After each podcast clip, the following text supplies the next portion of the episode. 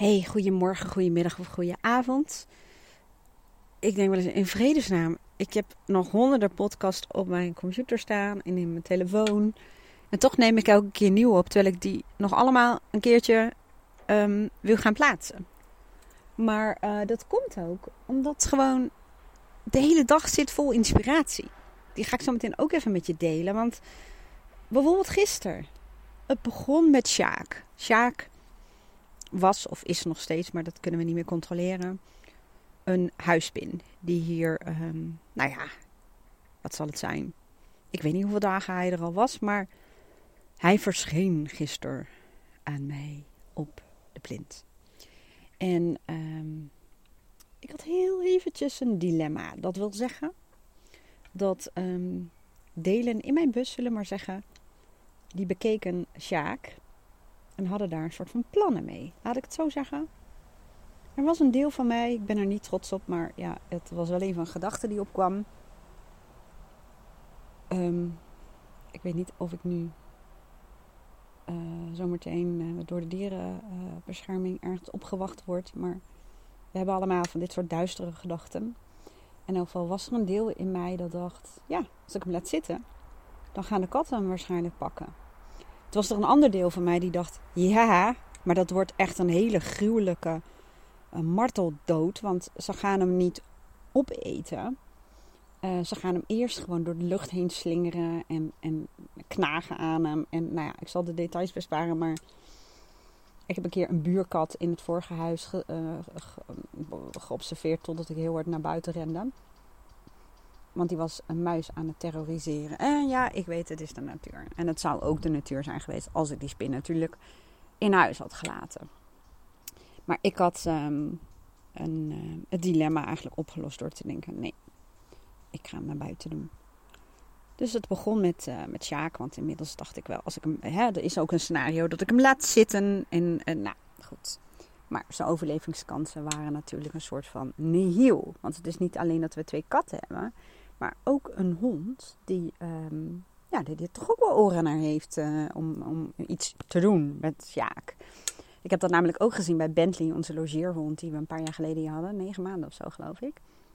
En um, serieus, en wees niet bang als je een koekje krijgt of zo, dat, dat, dat daar muizenkeutels of zo in zitten. Want dat was nog um, voor de tijd dat we vaste kattenbewoners in ons huis hadden. Namelijk, we hadden net um, uh, kittens hier met een moederpoes. Lang verhaal, ga ik andere keer wel vertellen. Misschien kennen jullie het verhaal wel. En, uh, en de hond Bentley. Dus die logeerden allemaal bij ons. En twee van de kittens zouden bij ons blijven. En dat is ook gebeurd. En Aaron die pakt een pak Brinta uit de kast. En hij denkt, dat pak beweegt. Hij voelt hem al aankomen. Het pak bewoog helemaal niet. Ja, die bewoog, maar daar was wel een reden voor. En dat was de muis, die we overigens uh, geen naam hebben gegeven. En dat is maar goed ook, anders was ik nu nog steeds waarschijnlijk nog meer in de rouw. Maar in elk geval, um, de muis was zo snel. Dus ik had ook niet echt iets anders kunnen doen, hè.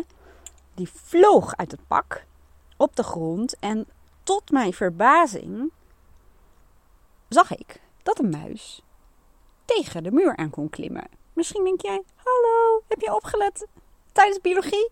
Wie weet nou niet dat muizen tegen muren aan kunnen klimmen? Nou, ik nu ook, maar misschien ben ik een beetje laatbloeier. In elk geval, ik keek mijn ogen uit. En je denkt natuurlijk dat um, de katten erachteraan gingen. Sowieso, de kittens hadden nog niet die biolo biologieles gehad. En instinct was denk ik nog niet aan. Maar uh, wat mij toen verbaasde, is dat Bentley, de hond nota bene, die sjeeste achter die muis aan. Was gewoon geen houden aan. Volgens mij hebben we zelfs filmpjes ervan. En uh, ik denk dat ik verdrongen heb. Ik weet het niet meer. Heeft de muis het nou overleefd of niet? Maar uiteindelijk sjeeste de kat. Die, um, die sjeeste erheen. Ik weet serieus even echt niet meer. Moet ik even vragen. Dom hè? Zeg maar niet dom trouwens. Zeg maar innerlijke criticus. Maar ik denk, is, heeft hij hem nou echt in één uh, beweging uh, gedood? Of had hij... Ik weet het even niet meer. Nou, als je het wil weten, laat even weten. Want dan ga ik het even aan Aaron weten. Want die weet het nog wel. ik weet nog wel dat ik heb gegild. En dat het filmpje volgens mij redelijk abrupt afgebroken is. Dus ik vrees. Ik, ik vrees wel een scenario die jij ook wel aan voelt komen. Maar goed, dat kunnen we even nagaan. Anyway, je snapt wel dat Sjaak natuurlijk helemaal beperkte overlevingskansen zou hebben als ik voor het scenario zou kiezen om hem te laten zitten op die plint. Waar hij het best echt wel naar zijn zin had. En de katten en hond waren nog in een soort van slaap. Dus ik denk, ik kan het nu nog ongezien doen. Um, nou weet ik, ik ben dus niet bang voor spinnen, maar dat had je misschien al wel meegekregen. Dat uh, kruispinnen bijvoorbeeld kunnen echt bijten. Hè? Of nee, bijten doen ze. Maar uh, dus sinds dat, um, sinds ik dat weet van mijn vader, ik heb het sneetje ook in zijn uh, vinger gezien, pak ik ze niet meer zomaar op. Ja, soms aan een poot, maar maar dat is heel onhandig, want dan gaan ze om je vinger heen en dan lopen op je arm. Heel veel mensen die vinden het helemaal niet leuk om te horen, maar dat kan. Dus voor mij is um, een glas met een blaadje en niet een dun blaadje, want dat werkt ook niet. Dat kun je doen, maar dan, dat blaadje kan heel makkelijk onder het glas en de spin zit in het glas. Maar dan pak je het glas op een blaadje en dat blaadje dat, dat, ja, dat heeft geen houvast. Dus nou ja, goed hè. Spinnende stress en gedoe. En die vindt het altijd, want die is veel sneller dan jij natuurlijk. Dus een kartonnetje gevonden. Die eronder geschoven. Een beestje buiten gezet. Nou, zo gezegd, zo gedaan. Ja, dit gaat nog ergens heen. En het gaat zelfs ook nog over persoonlijke ontwikkeling. En over zelfvertrouwen en veerkracht. Want ik zit net um, in de tuin te lunchen. Ik, ik ga altijd zoveel als mogelijk naar buiten. Ook zoals het afgelopen weekend. Toen waren mijn vader en zijn vrouw, Loes heet zij. Waren een weekend bij ons. En dan gaan we altijd wandelen. En um, wij hadden een beetje de fout gemaakt om buienradar uh, te, nou, om daar op te koersen. En dat was nogal veranderlijk. En dat is met weer natuurlijk wel vaker zo. Dus we stonden al klaar. En uh, ik had dan maar wel de regelaars aangetrokken. Ja, sorry hoor. Ik had even een stukje paprika dus met tanden. Maar en de podcast toch even iets minder aangenaam. Dus uh, nou, regelaars aan. Maar voor de rest was ik gekleed op lekker weer. Maar ja, toen liepen we hier achter. We hebben zeg maar een soort pad achter in het bos. En het begint me toch te regenen. Echt mega. En ik zit te denken, waarom haalde ik mijn vader en Lucy er nou eigenlijk bij? Oh ja, nu weet ik het weer. Ik zei, ik probeer gewoon zoveel mogelijk buiten te zijn. Nee, dat probeer ik helemaal niet. Dat is gewoon bullshit. Proberen, je moet sowieso nooit wat proberen als je iets echt wilt. Dan moet je gewoon zeggen dat je het gaat doen. Maak het specifiek. Maak het concreet. Ga, of, ga, desnoods pak je de smart uh, methode erbij me ga alsjeblieft niet zeggen: ik ga het proberen. Ik ga proberen om. Nee, proberen helpt niet. Dus laat ik het zo zeggen: ik doe het al. Ik ben zoveel mogelijk buiten. Ook met klanten die dat ook willen. En dit was zo'n moment dat het echt met pakken uit de hemel kwam. En ik hoorde mijn vader zeggen: Jullie vinden het leuk, maar ik niet. Hij zegt: Ik heb alleen maar volgens mij deze kleren bij me. Bleek achteraf niet zo te zijn, maar hij had een korte broek aan. Hij zegt: Dus ik ga wel terug. Dus zelfs in omstandigheden waarin het heel hard regent, kan ik je nog vertellen, daar kun je best een lol van inzien. We hebben zelfs echt in de zijkende regen um, bij ons achter zit Spel de Holt. Dat is een soort hotel, restaurant. En daar hebben ze een partytent buiten staan. En daar gaan Aaron en ik uh, nog wel eens koffie drinken. En uh, dan loop ik ook altijd te klooien. Meestal heb ik alleen maar mijn telefoon mee als we zo uit bed hup, dan gaan lopen. Maar uh, om mobiel te betalen, want die doet het daar heel vaak niet. Of niet goed, duurt lang. Anyway, ik ben weer afgeleid, ik weet het. Um, maar in elk geval, we gingen daar zitten, echt zeiknat. Broek doorweek, mijn jas die was niet meer waterdicht. En toch heeft dat zijn charme. En toen we thuis kwamen, gewoon lekker even joggingbroek aan. Nou, heerlijk. Nou, nogmaals, ik ga met de grote omweg aan jou vertellen dat ik dus zoveel mogelijk buiten zit. Dus nu ook. Lekker met de lunch. Ik neem de Dex altijd mee. Die vindt het gewoon gezelliger. Als ik ook buiten ben, of als ik met een klant buiten ben, vindt hij gewoon leuker. Vind alleen ook wel, maar liever niet. Dan staat hij al snel weer voor de deur. En ik heb mijn bak met um, eten op. En uh, mijn eitje gedeeld met Dex. En ik voel wat op mijn arm kriebelen. Dus ik kijk wat het is. Nou, het is een piepklein spinnetje. En toen met mijn grote fantasie, dat kan natuurlijk helemaal niet, dacht ik. Oh, dat is misschien wel een nageslacht van Sjaak. Dat kan niet, weet ik heus wel. Maar goed, zo gaat dat bij mij. En op een gegeven moment uh, blies ik heel liefdevol van ja, Weet je, je voelt dat wel als dat loopt. Het is echt klein hoor. Ik moet zeggen, denk is het nou een vliegje of is het nou een spinnetje? En zometeen komt de clue van het verhaal. Want um, ja, ik dacht die is ergens wel geland. En dat was ook zo. Want ik kijk naar beneden en dan kijk ik op mijn t-shirt en denk, verrek, daar heb je Sjaak junior weer. Die loopt op mijn t-shirt.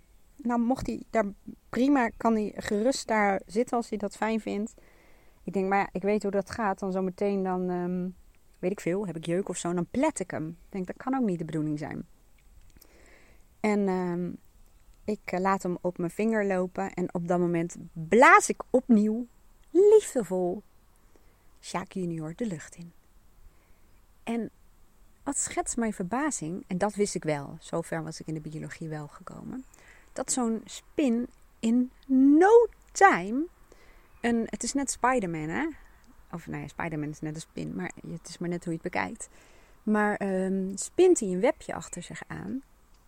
Dus hij, hoe noem je dat? Catapultiseert? Of hoe noem je catapultiseert? In ieder geval met een katten. Sommige mensen kunnen dat wel uitspreken. Ik heb echt moeite met bepaalde woorden. Dit is er één van. Ik heb van de week essentialisme leren uitspreken. Maar als je met een kattenpult, dan komt het toch weer terug? Of zeg ik nu hele... Nee, nee, komt niet terug, hè? Dat is een boemerang. Anyway. Hij komt weer terug. Op de plek zo waar hij begonnen was. Wat briljant. Want, en dat, daar gaat dus deze clue zo meteen over. Dat is ook... Ja, het is niet helemaal waar, maar mijn associatie was veerkracht. Als dat beestje gewoon niet flexibel was, niet veerkrachtig was, was die misschien als een baksteen naar beneden gekukeld op ons terras uit 1983. Nou, ik weet niet, maar het is misschien niet de beste plek om uh, uh, op terecht te komen.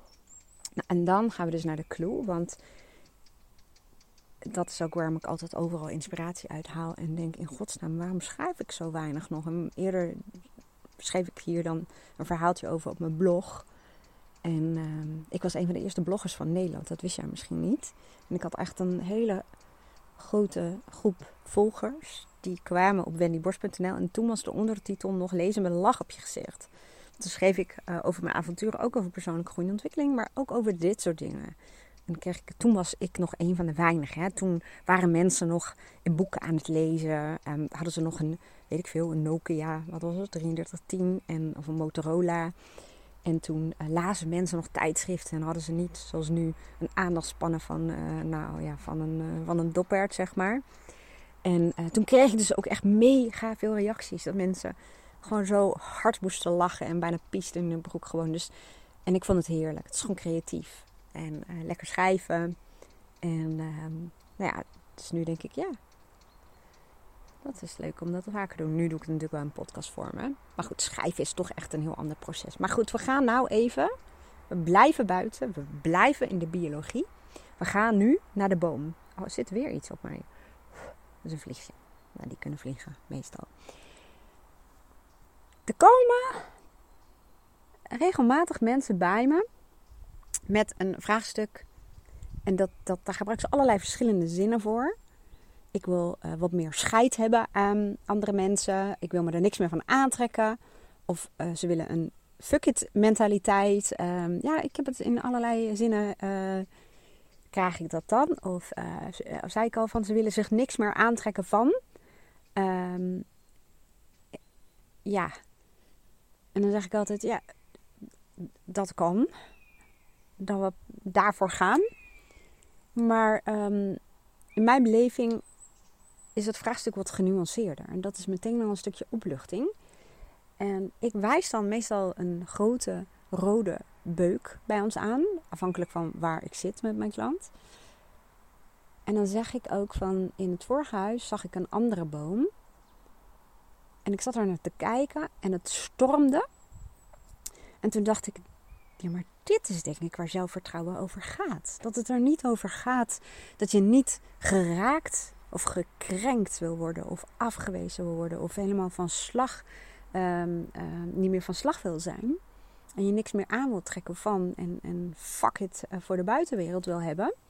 Ik weet niet of Google en podcast dit zo leuk vinden, al die woorden. Maar het gaat er denk ik om dat net als een boom, als het stormt, als het hagelt, als het regent, gaat hij niet stokstijf, kaarsrecht, niet buigzaam stilstaan te staan. Want net als met uh, gebouwen die heel hoog zijn, is dat niet de beste manier om overeind te blijven. Maar wat een boom wel doet, is meebewegen met de wind. En ik zag op een gegeven moment, want toen was het echt wel aan het stormen, dat ik dacht van ja, er breken ook takjes af. Dus stel dat dat bij wijze van spreken, um, nou ja, je ego klinkt heel denigerend, dat is het helemaal niet, maar wel je ego is van ja, dat je geraakt bent. Ja, dat je even kloten voelt of dat, dat je van de leg bent of van slag bent. Ja, je voelt hem. Maar wat een boom doet, is als de storm gaat liggen, dan stabiliseert de boom weer en dan blijft hij staan waar hij stond. Ja, misschien met wat takjes minder, dat kan. Dat wil ik niet altijd zeggen dat dat per se slecht is. Ik nogmaals, je hoort al, ik heb niet alle lessen in biologie meegekregen, maar wellicht waren takken die toch niet meer zo gezond waren. Het kan. En ehm, je ziet wel dat er een aantal voorwaarden volgens mij zijn. Hè? Nogmaals, het is geen biologieles. Um, probeer niet op basis hiervan een toets te doen. Maar in elk geval, als een boom in mijn beleving goed geworteld is. Ja, en het uh, wordt gevoed. Nou, we kunnen er een heel filosofisch verhaal van gaan maken. Maar het kent zijn plek. En het is geworteld. En als je het nog filosofischer wil doen, kun je ook nog zeggen dat de takken naar boven rijken en de wortels in de aarde. Maar het is wel, het is wel zo. Dat uh, typeert een gezonde boom. En natuurlijk het zijn dat de storm te groot is. Hè? Ik bedoel, we hebben hier ehm, laatst uh, aan het randje van Bekenbergen een tornadootje gehad. Ja, ik kreeg allemaal appjes en Aaron die kon mij niet bereiken. Of alles goed was, of de dakpannen erop lagen. Maar eerst vroeg hij naar mij, gelukkig hoor. Ik dacht, wat? Hoezo? Wind? Tornado? Maar die was dus langs ons heen gegaan, uh, lieren, geloof ik. Maar ja, goed zo'n grote storm, dat kan zijn dat zelfs een gezonde, goed gewortelde boom uh, als een luciferhoutje knakt. Maar je snapt wat ik bedoel. En misschien is dat uh, helpend om um, niet van jezelf te verwachten, of misschien dat ook niet als doel te hebben, dat je niet meer geraakt wordt, of dat, um, dat, je, dat je niet meer van slag kunt zijn, of dat je um, ervoor moet gaan, of nog, zoals mensen zeggen, aan mezelf moet werken om uh, ja, wat minder uh, me aan te trekken, dan wordt hij heel wat genuanceerder. Of um, ja, op niks zeggen mensen, niks aan te trekken van. Want dat is in de natuur ook niet. In de, de natuur trekt zich ook wat aan. Aan omstandigheden en dingen die om hun heen gebeuren, om het zo te zeggen. En wij zijn ook natuur. Wij zijn ook onderdeel van de natuur. En uh, dat, dat heeft bij mij wel een stukje nuance gegeven dat ik dacht, ja.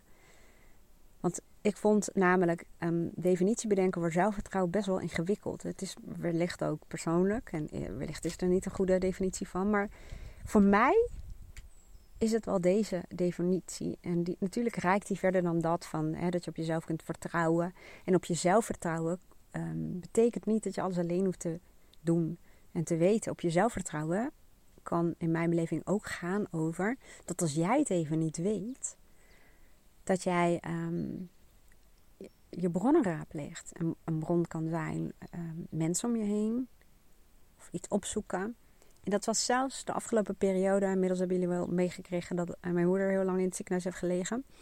En er waren behoorlijk wat kantje boordmomenten.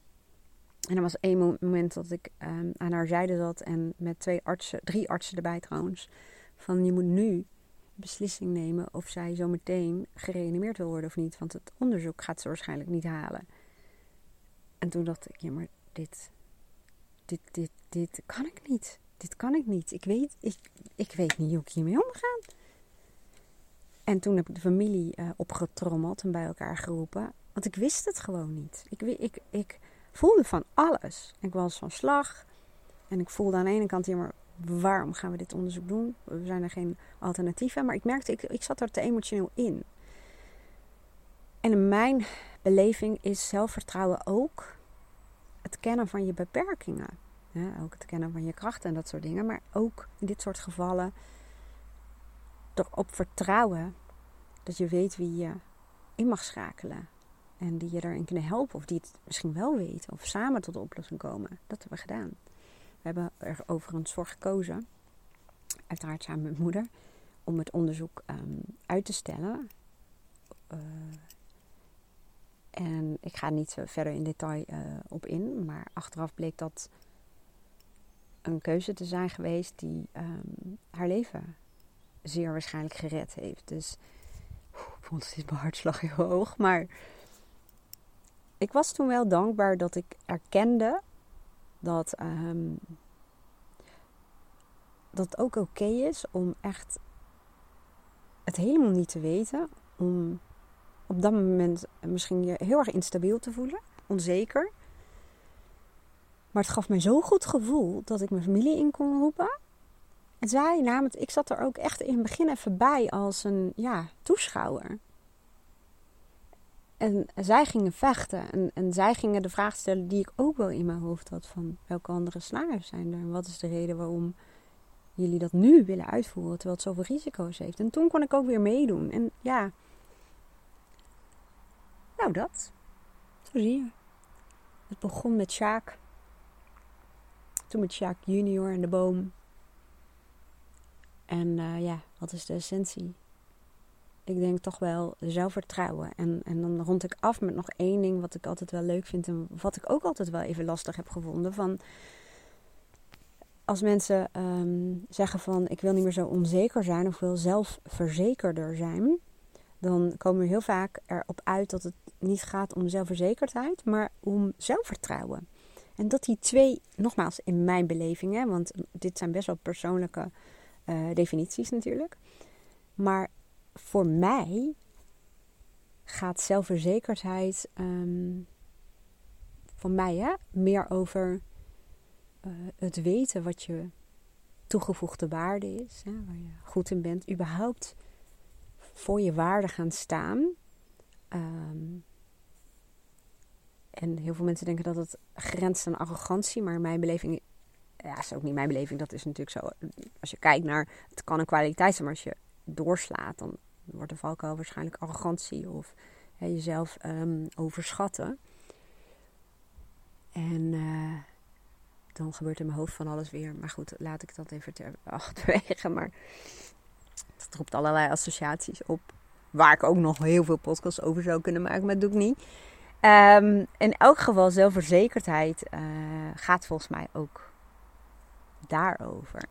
En uh, nou, ik kan beter zeggen, ik heb een coach en filosofie praktijk. En mindshifters is natuurlijk ook heel veel filosofie. Mindshiften is ook um, ja, situaties, jezelf, dingen van andere kanten bekijken. Niet met als doel om anders te denken of anders te kijken of anders te waar te nemen. Um, maar met als doel om um, niet dingen zomaar neer te zetten als de waarheid. Zeker als de waarheid zoals jij hem hebt geconstrueerd, zeg maar, jou niet dient. Of misschien de mensen om je heen niet dient. En dat is uh, nou ja, superleuk. Maar goed, nogmaals, laat ik eens even afronden. Ik hoop dat je er wat aan had en uh, dat je wat inzichten uitgehaald hebt. En uh, nou, laat me weten. Ik vind het altijd super leuk als je even wat laat horen. Ik vind het echt ook heel fijn als je mij helpt om mijn um, ja, bereik te vergroten. Dat is ook niet een doel op zichzelf. Maar um, dit zijn natuurlijk allemaal dingen die ik, waar ik mijn eigen tijd, energie en geld in steek. En dat doe ik niet voor niets. Ik, ik vind het gewoon super leuk als ik hoor dat mensen soms door één zinnetje al een verandering, een goede verandering zeg maar, doormaken in hun leven. Of dat ze zich erkend of herkend uh, voelen. Of hoe zeg je dat? Ze herkennen zichzelf. Of, of alleen maar dat ze gewoon heel hard moeten lachen. Ik heb zelfs echt iemand, Aaron noemt dat, um, nee, zij noemt dat zelf audiobehang. Ik ben zelfs voor iemand, en misschien voor heel veel mensen meer, ben ik een soort audiobehang. Zij zet mij op om rustig te worden. En ze zegt, soms heb ik echt geen idee wat je allemaal vertelt. Maar ik word gewoon rustig van je. En dus ik denk, mijn god, ik hoor niet vaak dat mensen rustig van mij worden. Maar ze zegt, ja, er zit een soort van patroon in, in, in hoe je het opbouwt. En dan gaat het weer naar beneden. En ze zegt, nou, daar kom ik uh, van tot rust.